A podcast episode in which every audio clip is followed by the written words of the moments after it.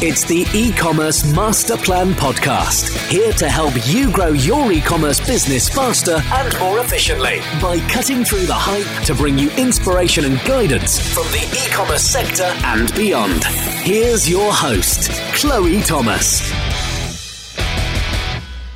Hello, Master Plan World. Welcome to our latest podcast. It is, as always, a pleasure to have you listening. I'm Chloe Thomas, creator of the e-commerce master plan, author, speaker, and consultant, and I focus on e-commerce business strategy and marketing. This is the last of our three Experts View shows. In each of these, I've brought you the opinions of some of the top people in e-commerce, plus my thoughts as well, of course.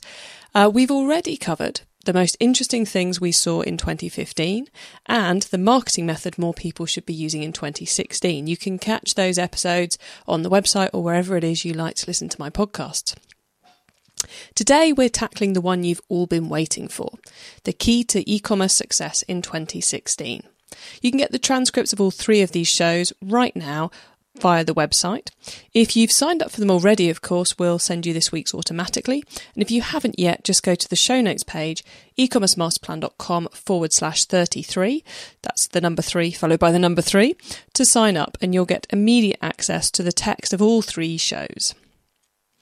Today's show is the big one. What will be the key to success in 2016 for the small or medium sized e commerce business? Let's get on with it and find out the viewpoint of our first expert. First up this week, we have Ernest Cabert. Ernest used to run his own e commerce business called Finisterre, but in 2015 he came over to the supplier side, launching Who Buys Your Stuff. He believes that using your data to understand your customers is central to success this year. Let's listen to him explain just how to use it to the best effect.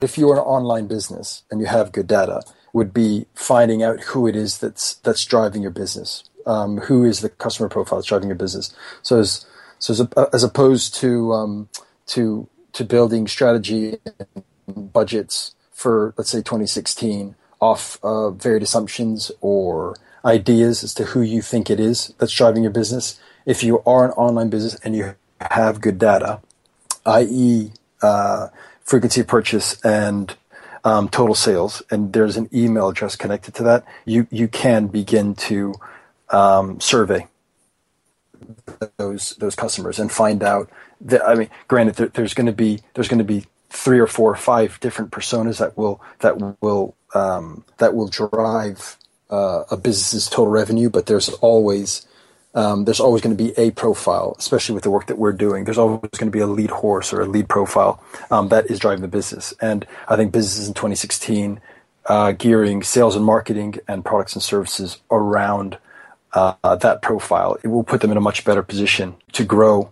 Cool. So, Ernest, what you're suggesting is that it's those who succeed will be the people who have the clearest idea of who their customer is. And that's taking kind of the RFM, the recency frequency monetary value model, identifying the most profitable customers and then actually asking them who they are, essentially, and then using that to influence the uh, the everything from what product you sell through to the brand and the marketing and the customer service. Yeah, absolutely, and and it's it's it, we, we've we've come to find out that uh, uh, businesses that are doing well, that are profitable, they, they have a incredible level of communication with their customers, whether the focus groups, the co-creation. Well, avoiding assumptions and basing strategic decisions on fact is always going to be a winner in my book. Looks like we will all be getting closer to our customers in 2016. As our next expert, we have Andrew Wilson, talking about why we should be investing more effort in cultivating our brand. Andrew is a consultant with an impressive background in the mail order sector. Of course, in order to cultivate our brand, we need to both understand our customer and make sure the brand appeals to them. Brand building. Um, is my view. It used to be that you know online people and offline people the same would, would just buy stuff and flog it, and they put their somebody's name at the top, and the, the the brand basically came from the product selection these days that kind of isn't enough. And people aspire to deal with companies that make them feel good about themselves and feel like it's their kind of company. And um, you get retailers like Amazon who sell everything, and people think to themselves, well, you know, what different can we say? And it's interesting um, that that when you actually think about a company and its ethos, there's loads of things you can say about your company and what you believe in and all the rest of it. I mean, Cornwall's full of them. If you look, you know, Frugi, you've got Sea Salt, you've got those kind of people who have really built a brand around values. And people say, yes, those values fit with me. I'd like to buy from those people because they seem rather nice. It is more difficult with companies which do not make their own product to establish a brand in that way, but people manage it. And, and, and how they manage it is that they, they become experts in a niche, in a, you know, in a small field. And then they also are able to express their expertise either through their blog posts, which they make interesting, their emails, or the content on the page when they're selling. And people feel very confident about buying from them because these people seem to know what they're talking about.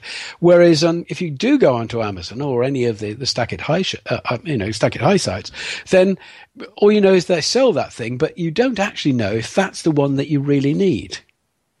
And yes, it's going to happen that when you do keep keep give people advice, they will go to other stores and you know some a proportion of people will go around and look at you know other sites and, and, and go for the cheapest price. But it is actually quite tedious to do that. So my feeling is is building a brand is is a going to build up the value of your company and and have a more loyal following um, than if you're just sort of going out selling things on price. And to be perfectly honest you know, if you're hassling around these days and trying to save a few quid, it's actually more of a hassle clicking around the internet looking for a better deal um, than than it is going for, for, you know spending the money with somebody who seems to know what they're talking about. And a lot of the time, you go around the internet and you look and you find actually, you know, these people are a couple of quid out, and you know, I'll give them the business because they seem to be rather better. It's it's we have a, a store in it, not very far away from me called Cotham Hardware. It is a single frontage store the guy bought it, I don't know, if a couple of years ago, three or four years ago, he bought the store. And he has absolutely turned the store around. Nobody going around for us ever goes out to B&Q anymore. Hey, you've got to get in the car. It's a long way. Da, da, da, da, da. Here you can walk to this store. He's got everything that you need. And, you know, most of the, the, the purchases are low value. So you're not terribly worried about the price. But he has he does he has done wonderful things with his store. He does the most amazing window displays. So you actually go past it. Can you imagine a hardware store with a Christmas window display? and he details it. So for instance, there's a little there's a hammer which is evidently a hammer wrapped up, and it's got a little swing tag on his window display, and it says Thor. You know, he does humorous little things on his brand building, and he's built a brand on a hardware store. He also offers other services. So when Christmas comes around, he says, get your knife sharpened for Christmas. Now, when was the last time you saw a knife sharpener? And you suddenly realize your kitchen's full of blunt knives.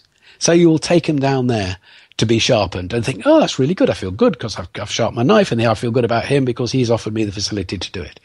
He has done a wonderful job at taking a really incredibly boring industry and making it interesting and make building up a huge amount of loyalty eh, in, in his local community by being that bit different and actually thinking about what people need from the shop. If brand building works for a hardware store in a suburb of Bristol, it's certainly going to be possible to make it work for you. So, Chris Dawson is our third expert today. Chris is co founder and editor of TameBay. Prior to that, he was a full time eBay seller for over eight years, making his living by trading on the platform. Unsurprisingly, Chris has again decided to talk about marketplaces, but with a bit of a twist this time, as he believes there's going to be a big shift in how they're used by retailers. Here he explores both the international opportunity and the variety of new marketplaces now popping up here in the UK. Whilst Chris is talking specifically about the UK here, this is also the case in many countries around the world. This is one expert point of view that is definitely going to get you thinking. I think 2016 is going to see a huge shift in the way that people sell on marketplaces. Let's be honest, the UK is I wouldn't like to say it's played out as far as marketplaces go, but it is a huge amount of competition on eBay and Amazon, which are the two key marketplaces in the UK, and even Rakuten. So if you're selling on those marketplaces, there's a lot of competition. What's going to happen next year is people are going to start looking ever more at different marketplaces. And as an example, just in the UK, in the last year, we've seen the Tesco marketplace come up, we've seen Game have a marketplace, and more recently, Halfords have now got a marketplace. So they're specialist niche marketplaces provided by huge retailers, and there's an opportunity, for instance, Halfords, if you sell cycling accessories, you should be begging Halfords to sell on their marketplace. And then there's others like Not on the High Street for Gifts. A marketplace I really love is a, a, food marketplace called Yumbles, which is specifically for people selling food or food related products. As soon as you start looking outside the UK, though, there's a much larger opportunity for success because there's not as much competition as there is within the UK. So most sellers think immediately, if I sell to Australia and the US, they speak English, so that's easy. So I'll, I'll tick those two off. And I can sell on eBay and Amazon in those two countries. And then there's France and Germany, where there is a language barrier. But again, I've got eBay, I've got Amazon, I can easily sell on the marketplaces I'm familiar with in those two countries. But the real opportunities are going to be the more difficult countries to service. And I'm talking about places like Russia and China, Brazil, India, Africa. And they are not territories where eBay and Amazon rule the roost. So you are going to have to look at different marketplaces. And even, for instance, for France, you should be maybe considering Cdiscount and La um, and, and, a whole load of other marketplaces because eBay and Amazon don't have the same market presence as they do in the UK. But in China, you should be looking at Alibaba or JD.com, for example. Now, we've already seen that Alibaba are putting UK MD in place and MDs in different European countries specifically to help European retailers sell in on Alibaba in China. So if they're doing that investment, it kind of tells us that there's going to be an awful lot of European retail aiming at China. So as a retailer, I would definitely want to be in on that. But also places like Russia, which are typically difficult to ship to, um, but equally there are a lot of people in Russia with high disposable income and they want Western goods, um, goods that are of higher quality perhaps than Russian manufacturers make, or simply branded goods that are American, European brands, and they want to actually buy them in Russia. The same with India and Brazil and Africa. Africa is going to be a really interesting territory because Africa doesn't have a typical infrastructure that the Western world does, but they are starting to get a massive um, density of mobile phone usage. So if you're selling to places like India or Africa, be prepared to be selling on mobile platforms rather than traditional desktop, um, computer, laptop type platforms. Um, you, will need to make sure that whatever offers you've got for your products are highly mobile optimized, which means great pictures and sh- short descriptions that aren't overly um, decorated with different themes, etc. They just want the actual text. But really, what I'm saying is the UK is a good marketplace. Europe is the obvious expansion, plus Australia and America. But the real key to success and where retailers will see massive growth is in the new emerging markets. And as a final comment on that, as an example, NetEven have about a dozen retailers who are selling on Tmall. And on Singles Day, um, 11th of, the, of 11th, the 11th of November, those retailers selling through NetEven saw a month's worth of sales in a single day on Alibaba's Tmall. And that just shows you the phenomenal buying power from China that people were selling literally hundreds of thousands worth of goods all on a single day. And we think Black Friday is big in the Western world, but Singles Day in China is even bigger. The final guest expert on today's Expert View, and the last in this series of Expert Views, is Alex O'Byrne, co founder of We Make Websites, who are officially the UK's highest rated Shopify web designers. Alex is recommending email automation as your route to success in 2016, and he's got several interesting ideas and examples in this piece. In 2016, well, first of all, I would say if you're a small brand and you're still trying to host your own website, then you should definitely be looking at something like Shopify or even the alternatives like BigCommerce or Volusion, where they deal with all the, the problematic side of hosting a website for you and just let you get on with selling what you do. So, um, a lot of our clients are on Shopify. In fact, they all are because we are Shopify experts and they find that a lot of them have moved off self-hosted platforms because it saves them a lot of time. But I'm going to assume everyone has done that, and we're in 2016. We've got the exciting horizons uh, in front of us. I think a big thing that this year will reach the SME market is really advanced and effective email remarketing. So automatic marketing to your email list based on segmentation. So some of the sort of campaigns you can do are welcoming new customers with a drip campaign. So let's say if you're selling um, wedding wedding uh, gifts or wedding decorations, maybe you'll have a drip campaign about um, planning the perfect wedding. Um, also, following up smartly on website activity. So if someone is browsing your t-shirt range, then your email remarketing needs to focus on t-shirts. Um, and probably the most effective campaigns people will notice in terms of return on investment uh, will be win back campaigns. So dormant customers that have not been on the site for six months, send them an email and just say, "Hey, notice you've not been on the site for a while. Here's discount code. Definitely come and check out our new range." Or you may not even need a discount. You may be able to just say, "Look, we've got a new range in, especially in something like fashion that's seasonal. We've got a new range in here. Check out the new range." The click through rates on those emails are always really good, and the subsequent um, subsequent purchases. And although that has been around for a while for kind of the big players, I feel like for this year, the smaller brands are getting more savvy and, and switched on to this kind of thing.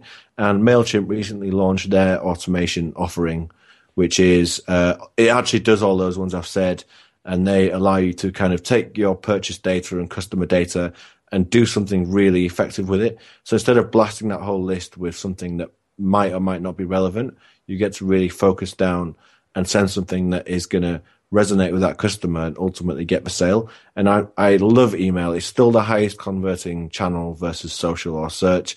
Everyone still reads the email, their own emails, even in the age of social media and, and everyone's talking about millennials and all this kind of thing. Yes, some things are changing, but everyone still has an email inbox that they read the emails that are important to them and that are interesting. So if you can produce something again that is interesting, that resonates with the customer, then you can win their attention. As I always say, please do not try all of these suggestions you've been given today and in the other two podcasts in this series. Hopefully, my own take on the key to success in 2016 is going to help you out with selecting what you should do. I firmly believe that those who will see the most success in 2016 are those who put the customer at the front of everything they do.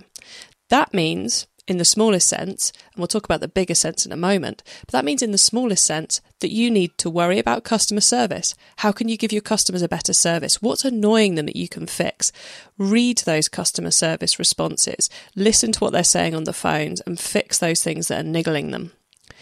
And also on that the smaller side of it, who is your customer? Are there multiple personas you need to talk to? How are you going to create the content to appeal to them? You may need to use multiple versions. I also believe this is on the kind of the larger side of listening to your customer that thinking about your customer and the stage they're at with your business stretches into every piece of marketing you choose to do. Going into 2016, we are no longer at the point where you think, I must do email. You need to be thinking, I need to get more people to buy from me for the first time. What would be a great way of doing that? Well, I've got lots of inquiries on my email list, so how can I use email to get them to purchase for the first time? You need to be thinking, I've got lots of people who've bought from me once, but they haven't bought from me multiple times. How can I do best do that? Is that direct mail? Is that email automation? Is that advertising? Is that Facebook? Is it remarketing?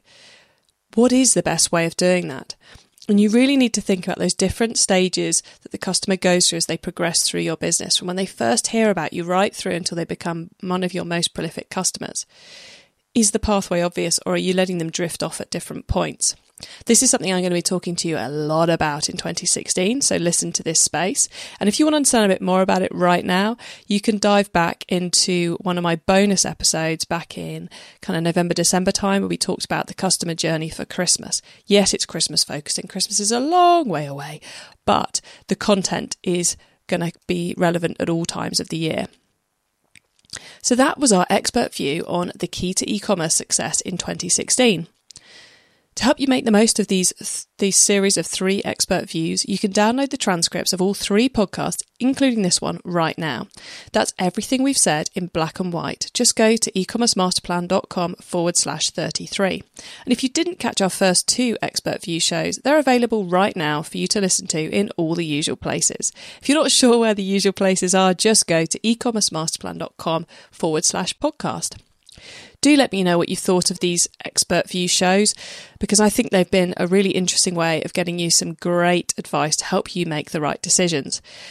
But I need your feedback to know whether we should definitely repeat them or not. So you can do all that via the, there's various methods via the contact page on the website whichever one suits you best send us through your feedback and um, i'll make sure we bear it in mind for future episodes Next week, we go back to normal, interviewing a fascinating e commerce business person and finding out all about their business. So have a think about what the key to your e commerce success in 2016 is going to be, and don't forget to keep optimizing. Thank you for listening to the e commerce master plan podcast. Find out more at ecommercemasterplan.com.